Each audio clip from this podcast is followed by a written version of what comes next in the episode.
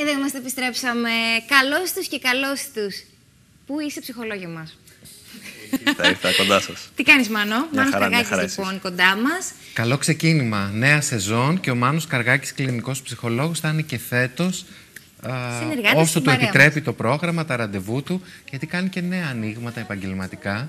Μέχρι τη Θεσσαλονίκη έφτασε χάρη σου.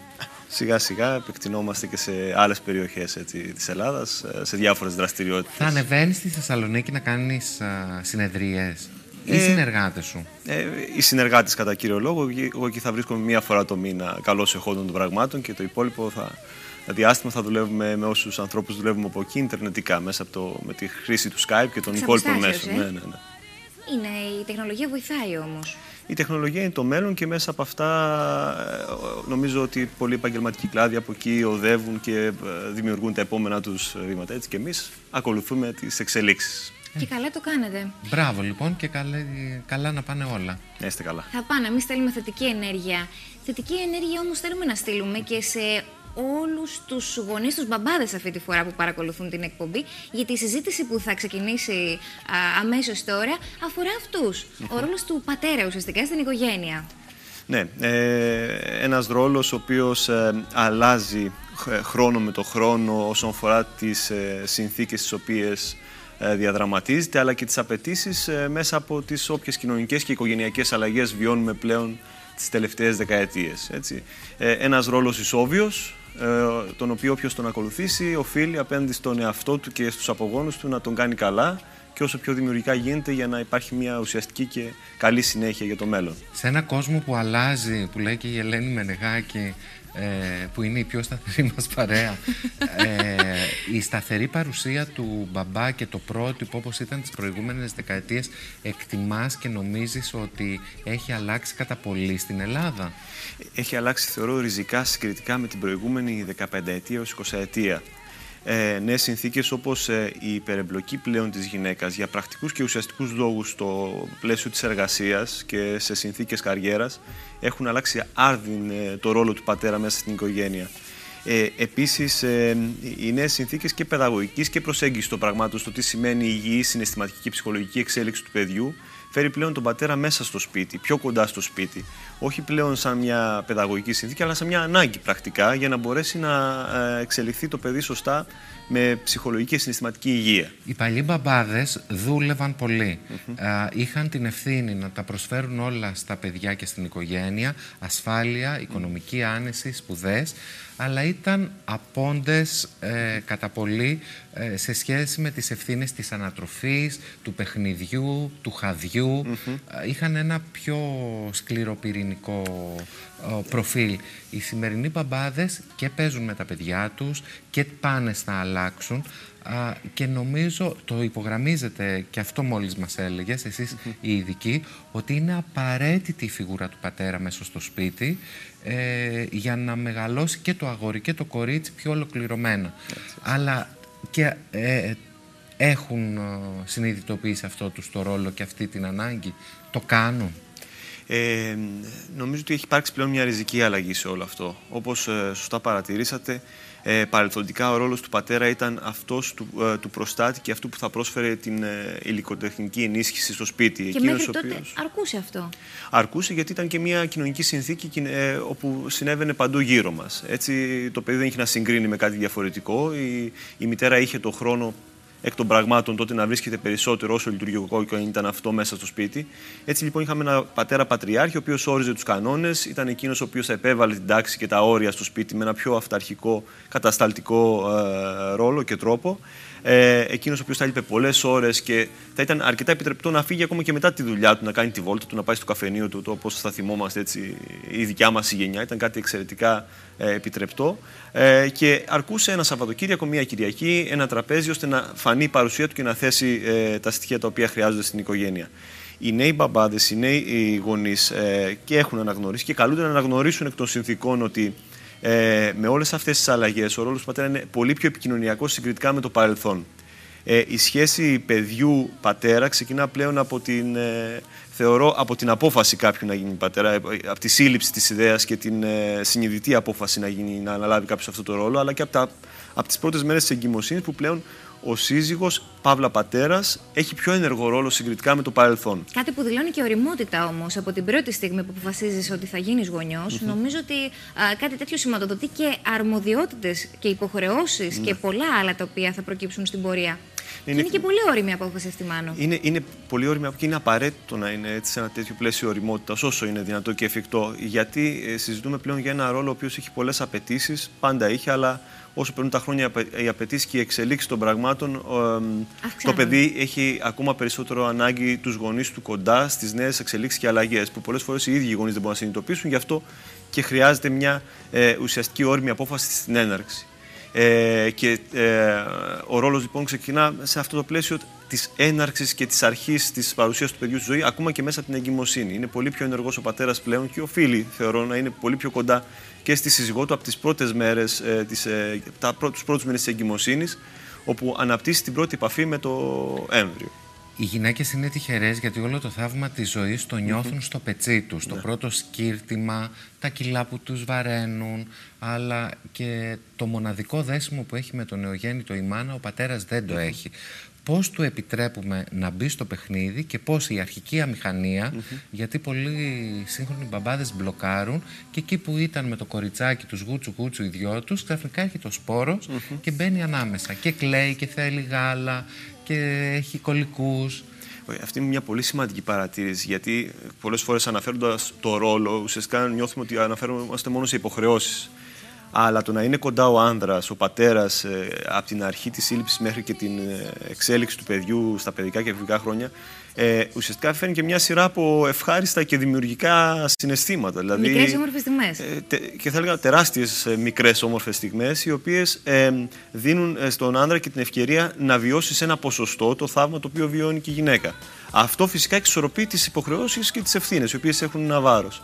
Έτσι λοιπόν, για να αυτοβιώσει κάποιος πολύ πιο ομαλά, αξίζει να εμπλακεί από πολύ νωρίς σε αυτή τη διαδικασία. Στο να πάει μαζί με τη σύζυγό του και να ακούσει ε, το έμβριο, του τύπου καρδιά, να παρακολουθεί την πορεία του εμβρίου για να συνειδητοποιήσει σιγά σιγά όσο πιο γρήγορα γίνεται την παρουσία του παιδιού στη ζωή τους, αλλά και από τη γέννηση και μετά. Πάντα προτείνουμε να είναι κοντά ε, στις καθημερινές πρακτικές ανάγκες του παιδιού, από την αλλαγή του ισπάνας του, το μπάνιο του, το πιπερό, το γάλα, το, πιπερό, του, το γάλα και τα στο, το βραδινό ξύπνημα πολλές φορές για να δώσει μια πιπίλα ή να... Εκεί που νιώθει αμηχανία όμως ένας άντρας που επιχειρεί να πάει να πιάσει το μωρό και του λέει η γυναίκα του «Μα πώς το πιάνεις έτσι, θα τους σπάσει το σβέρκο. Πώς αλλάζεις έτσι την μπάνα, δεν την κόλλεις καλά». Το μαλώνει. Ε, ναι.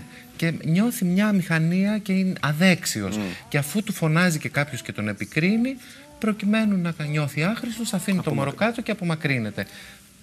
Πες μας λίγο Ε, για αυτή την εκρηκτική σχέση. Ε, είναι, είναι νομίζω πάντα αλληλένδετος ο ρόλος του πατέρα και του συζύγου, της μητέρας και της συζύγου. Δηλαδή αυτή η σημαντικότατη ισορροπία ε, το να συνειδητοποιήσει και η ίδια η μαμά ή να αφήσεις, αφήσω σαν μπα στο χώρο και το χρόνο στη μαμά να νιώσει την ασφάλεια να μου μεταφέρει κάποια κομμάτια των αισθηκτοδών ευθυνών της αλλά και την άλλη πλευρά η μητέρα σύζυγος να αφήσει χώρο χωρίς ιδιαίτερη επίκριση να κάνει και κάποια μικρά ε, ανούσια λαθάκια υπό την υποπτία της, αν θέλετε, ακόμα στην αρχή. Είναι ένα, ένα σημαντικό σημείο ισορροπίας για να μπορεί να εμπλακεί ο ένας μεν χωρίς να νιώθει επίκριση και να φοβηθεί, και από την, άλλη, η, η, από την άλλη πλευρά η μητέρα να μην νιώσει ξαφνικά ότι δίνει απότομα το έμβριο ή το βρέφος της ε, στο, στο σύζυγό της. Ο ρόλος αυτός, όσο τον συζητάμε και από όποια πλευρά και τον δούμε, πάντα είναι αλληλένδετος στη σχέση με το άλλο, με το έτερο ήμιση. Είτε αυτό βρίσκεται μέσα σε ένα πλαίσιο γάμου, ακόμα και αν μιλήσουμε για τις περιπτώσεις του ρόλου του πατέρα και εκτός του συζυγικού πλαισίου, αν υπάρξει κάποιος χωρισμός. Είναι αλληλένδετος αυτός ο ρόλος από την αρχή μέχρι το τέλος. Όσο υπάρχει ε, αυτός ο κρίκος. Και σε κάθε ζευγάρι νομίζω ότι πηγαίνει εξελικτικά. Είναι κατά περίπτωση και Ακριβώς. φυσικά και μέσα από συζήτηση και την καθημερινή όμορφη τριβή. Βέβαια, ήθελα να πω και να παρατηρήσω ότι μου αρέσει πάρα πολύ που βλέπω όλο ένα και περισσότερους νέους γονείς, νέους μπαμπάδες, που βγαίνουν και τη βόλτα τους με το μωράκι τους και φοράνε και το. Πώς λέγεται βρε παιδιά αυτό που Μάστιγος. φοράνε. Το Μάστιγος. μάρσι. Πόσο πολύ μ' αρέσει κάποιες εικόνες που τις βλέπαμε στο εξωτερικό και ίσως εδώ στην Ελλάδα α, να ήταν λίγο διστακτικοί στην αρχή και να έλεγαν ότι αυτά είναι για τις γυναίκες πράγματα. δουλειές. Κάποια ταμπού, κάποιοι μύθοι που υπήρχαν και νομίζω ότι μπλόκαραν τους μπαμπάδες. Ναι, υπήρχαν ε, και υπάρχουν, θεωρώ, λιγότερα κοινωνικά στερεότυπα που όμως όταν βλέπουμε να συμβαίνει σε ένα, υπόλοιπο, σε ένα άλλο κοινωνικό πλαίσιο έχει και μια χρηστικότητα.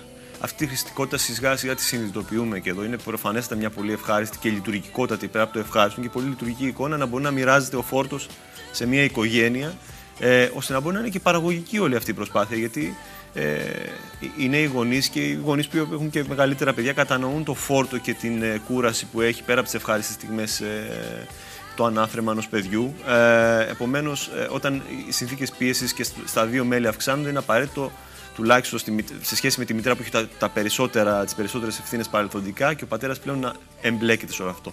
Βέβαια, πολλές φορές παρατηρούμε σε μικρό ποσοστό αλλά παρατηρούμε και αξίζει να έχουμε υπόψη μας την ισορροπία και την κατανόηση ότι έχουμε και μια σύντροφο που έχει ένα ρόλο και αυτή κοινωνικά προερχόμενο ευθυνών. Πολλές φορές παρατηρούμε υπερεμπλοκή των μπαμπάδων στο, στην ανατροφή των παιδιών από, την, από, πολύ, από πολύ μικρή ηλικία σε σημείο ε, που αφοπλίζουν τη μητέρα. Ε, στην προσπάθειά τους να τα κάνουν καλά, πολλές φορές υπερεμπλέκονται. Συμβαίνει και αυτό; Συμβαίνει και αυτό. Συμβαίνει και αυτό αρκετές φορές. Συζητάμε την άλλη περίπτωση. Πώς να βάλουμε τον μπαμπά στο παιχνίδι. Ναι. Όχι πώς να τον ε, κουλαντρήσουμε. Ε, Δυστυχώς ε, σε, σε, κάτι άγνωστο το οποίο δεν αποτελεί γνώριμο βήμα ή μια συνθήκη που δεν την έχουμε βιώσει εμείς σαν γενιά, γιατί βιώνουμε την αλλαγή. Ε, σε μια, στην εμπλοκή, σε μια, ή θα πολλές φορές βλέπουμε την απόσταση ή την υπερεμπλοκή. Δηλαδή τα δύο άκρα μέχρι να βρούμε την ισορροπία μας. Και εκεί είναι εξαιρετικά σημαντικό στο ρόλο του πατέρα να έχει ε, ενεργή εμπλοκή και η μητέρα συμβουλευτικά μέσα στο πλαίσιο της συζήτησης, της επικοινωνίας, μέχρι που είναι τα θέματα που θέλω να αφήσω και μέχρι που θέλω να με βοηθήσεις. Και από την άλλη πλευρά, τα ανοιχτά αυτιά του πατέρα, στο να ακούσω στο, μέχρι ποιο σημείο θέλεις να σε βοηθήσω και σε, μέχρι ποιο σημείο νιώθω ότι μπορώ και θα είμαι χρήσιμο για σένα. Μανώ, ε, εξήγησέ μας πόσο σημαντική είναι η γονεϊκή φιγούρα του πατέρα για τη σωστή ανατροφή α, των παιδιών. Γιατί είναι απαραίτητο και ο μπαμπάς να είναι μέσα στο σπίτι και όχι όλη τη φροντίδα και το τρέξιμο που συνέβη, όπως συνέβαινε παλιά που την είχαν οι μαμάδες, να είναι και τα δύο φύλλα, και ο μπαμπάς και η μαμά ισότιμα και εισάξια να τρέχουν. Ε, μπορούμε να σταθούμε σε δύο επίπεδα. Πρώτα απ' όλα τις ε, ερευνητικές αποτυπώσεις που δείχνουν ότι η ουσιαστική εμπλοκή του πατέρα επικοινωνιακά, πρακτικά, σε επίπεδο παιχνιδιού και φροντίδας, ε, δείχνουν ε, ότι στην πορεία τα παιδιά θα έχουν ε, υγιή ψυχολογική και συναισθηματική ανάπτυξη, θα έχουν ισορροπημένους γάμους και καλές σχέσεις στις δικές τους οικογένειες, έχουν περισσότερες πιθανότητες να αναπτύξουν υγιείς κοινωνικές σχέσεις. Αυτό αποτυπώνεται ερευνητικά σε μακροχρόνιες έρευνες που έχουν γίνει έως τώρα. Απ' την άλλη, αν το σκεφτούμε πρακτικά, ε, σε μια μητέρα και σε μια οικογένεια που δουλεύει μητέρα, κουράζεται και κάνει κάποιες δουλειές του και έχει το φόρτο του μεγαλώματο του παιδιού που είναι ψηλό φόρτος, κακά τα ψέματα. Το να μην βοηθήσει κάποιος ε, ή να μπει ένα άλλο πρόσωπο στο να βοηθήσει δημιουργεί ανισορροπίες.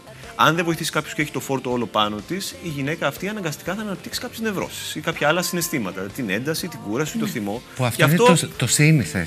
Οι γυναίκες και δουλεύουν εκτός από το σπίτι και μετά επομίζονται και το μαγείρεμα και το καθάρισμα και τη φροντίδα των παιδιών. Και πολλά άλλα ακόμα θα έλεγα, έτσι, την καθημερινή συζήτηση με γυναίκες. Αλλά αυτή, αυτό το άτομο το οποίο ε, έχει όλο αυτό το φόρτο κάπου θα το μεταφέρει είτε στα παιδιά είτε στη σχέση. Εκ των πραγμάτων λοιπόν μιλούμε όχι για μια θεωρητική ανάγκη, είναι μια πρακτική ανάγκη για να υπάρχει ισορροπία και να το δούμε και λιγάκι εγωιστικά για να έχω και το δικό μου το κεφάλι ήσυχο και ήρεμο ώστε να μπορέσω να κάνω και τα υπόλοιπα πράγματα τα οποία κάνω με τη δουλειά μου και τις υπόλοιπες κοινωνικέ μου σχέσεις. Έτσι λοιπόν, αν δεν βοηθήσουμε από τη μια πλευρά σε επίπεδο ισορροπίας, αυτή η ένταση κάπως θα μεταφερθεί είτε στα παιδιά και θα βιώνουμε τα επακόλουθα αργότερα, είτε στη σχέση μας και θα τα βιώνουμε βραχυπρόθεσμα. Αν τώρα μπαίνουν συστηματικά άλλα πρόσωπα να καλύψουν τις δικές μας υποχρεώσεις σαν πατέρες, ε, ε, Πολλές φορές είναι άλλες ανισορροπίε. Οι παππούδες, ας πούμε, παππούδες, σαν στο ρόλο μπαμπά. Ακριβώς. Ακριβώς. Γιατί πολλές φορές ο μπαμπάς ίσως και να κάνει λίγο πίσω και ο παππούς να αναλάβει δράση. Κάτι που μπορεί να το έχει κάνει στα παιδιά του μέχρι πρώτη. Ε, πολύ πιθανό και νομίζω είναι και πάλι το, το συνήθες. Να καλύβω τις παρελθοντικέ μου ανάγκες ε, αναδρομικά, στο, αναδρομικά. και πολλές φορές με υπερεμπλοκή ξανά. Ούτε αυτό είναι ισορροπημένο και σωστό. Ε, Ένας που... παππούς να μπαίνει και να παίζει το ρόλο του μπαμπά και τον μπαμπά να τον κρατάμε στην άκρη. Ναι, να καλύβουμε ρόλους, αυτό θα φέρει κάποια δυσλειτουργία. Θα φέρει σε δύο επίπεδα. Στο να ξεκαθαρίσουμε ποιος μου βάζει τα όρια αύριο μεθαύριο, ποιον πρέπει να ακούσει επικοινωνιακά. Το πρότυπο. Υπάρχει σύγκριση στη φιγούρα. Όμως στέκομαι σε αυτό που ξεκίνησε να λέει ο Στέλιος, ότι ο μπαμπάς είναι πρότυπο. Και θέλω να μας πεις λίγο αν αυτό το οποίο ίσχυε παλαιότερα, ότι ο μπαμπάς κυρίως ασχολούνταν με το αρσενικό αν υπήρχε της οικογένειας, δηλαδή το αγόρι της οικογένειας, οπότε είχε και περισσότερα πράγματα να μοιραστεί μαζί του. Είτε αυτό σημαίνει να παρακολουθήσουν έναν αγώνα ποδοσφαίρου, είτε να κάνουν μια δραστηριότητα από κοινού. Ναι. Ενώ με τις κόρες είναι η υπόθεση της μαμάς. Αυτό δεν θα έπρεπε να υπάρχει και νομίζω ότι ε, η εισάξια είναι παιδί. Ε, είτε είναι κορίτσι είτε είναι αγόρι, οπότε ο ρόλος του μπαμπά είναι καταλητικής σημασίας και στις δύο περιπτώσεις, ανεξάρτητα από το φύλλο του παιδιού. Ακριβώς με διαφορετικό τρόπο αποτελεί καθοριστική φιγούρα στην πορεία και στην εξέλιξη του παιδιού. Δηλαδή, από τη μία ε, στο κομμάτι των αγοριών θα είναι η βάση και το πρότυπο από τις κινήσεις μέχρι και τον τρόπο ομιλίας και τις συμπεριφορές σε κοινωνικό και διαπροσωπικό επίπεδο. Έτσι. Ε, και απ' την άλλη, αυτό το που λέμε αρκετά συχνά στα κορίτσια, στο πώς θα σταθεί επικοινωνιακά και κοντά μαζί του, μέχρι εκεί που μπορεί φυσικά, αλλά να κάνει αυτή την προσπάθεια, θα καθορίσει πολλές φορές ε, τα πρότυπα ανδρών τα οποία θα κληθούμε να δημιουργήσουμε σχέσεις ε, μελλοντικά. Άρα ασχολείται και με τα δύο φύλλα, και με τα δυο του παιδιά, και τα τρία και τα τέσσερα. Στο βαθμό που νιώθει και ασφάλεια, και τα στο βαθμό που νιώθεις και στην προσπάθεια. Ισχύει αυτό που είπες πάντως με το πρότυπο που δημιουργείται, ειδικά στα κορίτσια. Α, το πρότυπο του μπαμπά αναζητούν ακόμα και αν δεν το έχουν εντοπίσει, δεν το έχουν συνειδητοποιήσει. Ναι, είναι αρκετά λογικό γιατί ε, ιδιαίτερα σε υγιείς σχέσεις, Καμιά φορά βέβαια και σε δυσλειτουργικέ σχέσεις, ε, το οικείο πάντα το φέρνω πιο κοντά μου. Ακόμα και αν αυτό που σας είπα είναι δυσλειτουργικό. Αυτό έχω συνηθίσει, αυτό έχω βιώσει. Κάθε τι ακόμα και πιο καλό από αυτό, ε, ή χειρότερο από την λειτουργική πλευρά, ε, είναι ξένο. Στο ξένο δεν θα πάω. Είναι θα πάω σε αυτό ε, και η γη με τον ίδιο τρόπο σκέφτεται. Μου θυμίζει τη μάνα μου και γι' αυτό σε αγαπάω. Κυριαζής. Για πες μας λίγο σε μια εποχή που τα διαζύγια ανθούν, τι γίνεται με τις μονογονεϊκές οικογένειες; Και αν μετά από ένα κακό διαζύγιο ο μπαμπάς έχει απομακρυνθεί και δεν είναι παρόν, ή μετά από ένα φυσικό θάνατο; Τι θα, πώς μπορεί να καλυφθεί το κενό αυτό στη ζωή ενός παιδιού; Καλύπτεται. Δεν θα μας πει ο ειδικός. Ε, ας δούμε διάφορες περιπτώσεις. Για παράδειγμα, στο κομμάτι του διαζυγίου. Ε, είναι εξαιρετικά ουσιαστική η παρουσία του, ε, του, του, πατέρα και μετά το πιθανό διαζύγιο. Ε, γιατί ε, κατά συνθήκη τα παιδιά θα, ε, θα μεγαλώσουν στο μητρικό πλαίσιο. Είναι εξαιρετικά σημαντικό να το ακούσουν και οι μπαμπάδες και οι μαμάδες μετά το διαζύγιο ότι είναι εξαιρετικά μεγάλη σημασία η συνέχεια της επαφής του πατέρα με τα παιδιά στις συνθήκες που έχουν οριστεί ε, και επιδιωχθεί και από τις δύο πλευρές. Απ' τη μία, ο μπαμπάς πρέπει να επιδιώκει με κάθε τρόπο την παρουσία του στη ζωή του παιδιού. Απ' την άλλη, οι μητέρες θα πρέπει να αφήσουν χώρο και να, ε, στον πατέρα να έχει ένα οριοθετημένο συγκεκριμένο ρόλο, αλλά πάντα στη ζωή του παιδιού. Αυτός είναι ο μόνος τρόπος να, να δημιουργηθούν υγιείς συνθήκες για, για, το μέλλον. Υγιείς συνθήκες για το μέλλον. Αν αυτό δεν συμβαίνει, γιατί έχουν χωρίσει άσχημα, γιατί ο, ο άλλο, ένας από τους δυο έχει κάνει μια νέα σχέση, ένα νέο γάμο και δεν επιτρέπει στον άλλο να βλέπει τα παιδιά. Ε, εκεί δημιουργούμε συνθήκες λειτουργίας. Δηλαδή... Τι μπορεί να πάθει ένα παιδί ε... που στερείται το γονιό του; Ε, να αναπτύξει εξαιρετικά μεγάλη δυσκολία για, ε, για ασφάλεια και εμπιστοσύνη στις μελλοντικές σχέσεις από φιλικό, επαγγελματικό έως και συναισθηματικό επίπεδο. Να δυσκολευτεί στο δικό του γάμο αύριο μεθαύριο, γιατί επί της δεν έχει ορίσει πλήρως το πώς ε, λειτουργεί μια υγιής συνθήκη. Το πρώτο που έχει σημαντήσει στο μυαλό του. Ακριβώς.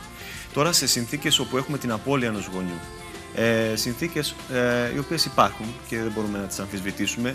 Ε, η εμπλοκή ενός άλλου αρσενικού προτύπου, όπως είναι ο παππούς, όπως είναι αστείος, σε μια, ε, ξεκαθαρίζοντας βέβαια το ρόλο το ποιος ήταν ο μπαμπάς και ποιος είμαι εγώ, δίνοντας ε, μια συμβουλευτική βάση στη σχέση τους, μια ε, εξέλιξη στο τι θα μπορούσε να συνεχιστεί στη σχέση με τον πατέρα, ε, είναι κάτι το οποίο θα μπορούσε να ισορροπήσει την απώλεια. πάλι όμως, ιδιαίτερα για παιδιά τα οποία χάνουν σε μεγαλύτερη ηλικία τον ε, πατέρα τους και τη μητέρα τους, εξαιρετική μεγάλη σημασία είναι το τι ρόλο έχουμε παίξει μέχρι εκείνη τη στιγμή στη ζωή του παιδιού. Αν έχει προλάβει να σχηματιστεί και μια εικόνα. Γιατί εξαρτάται και από την ηλικία του παιδιού. Ναι. Αν συμβεί αυτό ομιγέννητο, ναι, ναι. Ε, τότε παίζουν πολλοί παράγοντες ρόλο. Οπότε μιλάμε κατά περίπτωση κάθε φορά. Ακριβώς.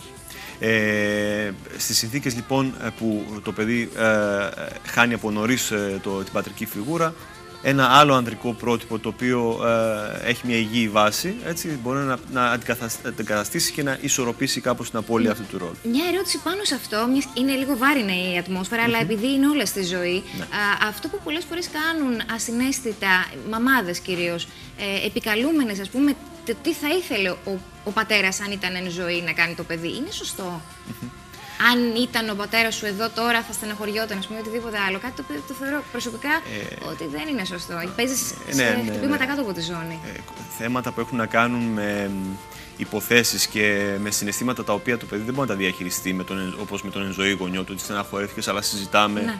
παίρνουμε τον χρόνο μας και ισορροπούμε τις σχέσεις μας, είναι καλό να αποφεύγονται.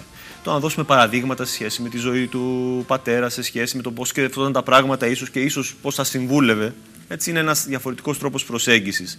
Το να εμπλέξουμε πιθανά ε, σχεδόν ανύπαρκτα, μάλλον ανύπαρκτα συναισθήματα σε ένα άτομο το οποίο δεν μπορεί να τα διαχειριστεί, όχι δεν έχει την ικανότητα και δεν έχει το πρόσωπο για να αλληλεπιδράσει, είναι θέματα τα οποία είναι καλό να τα αποφεύγουμε σε τέτοιες περιπτώσεις.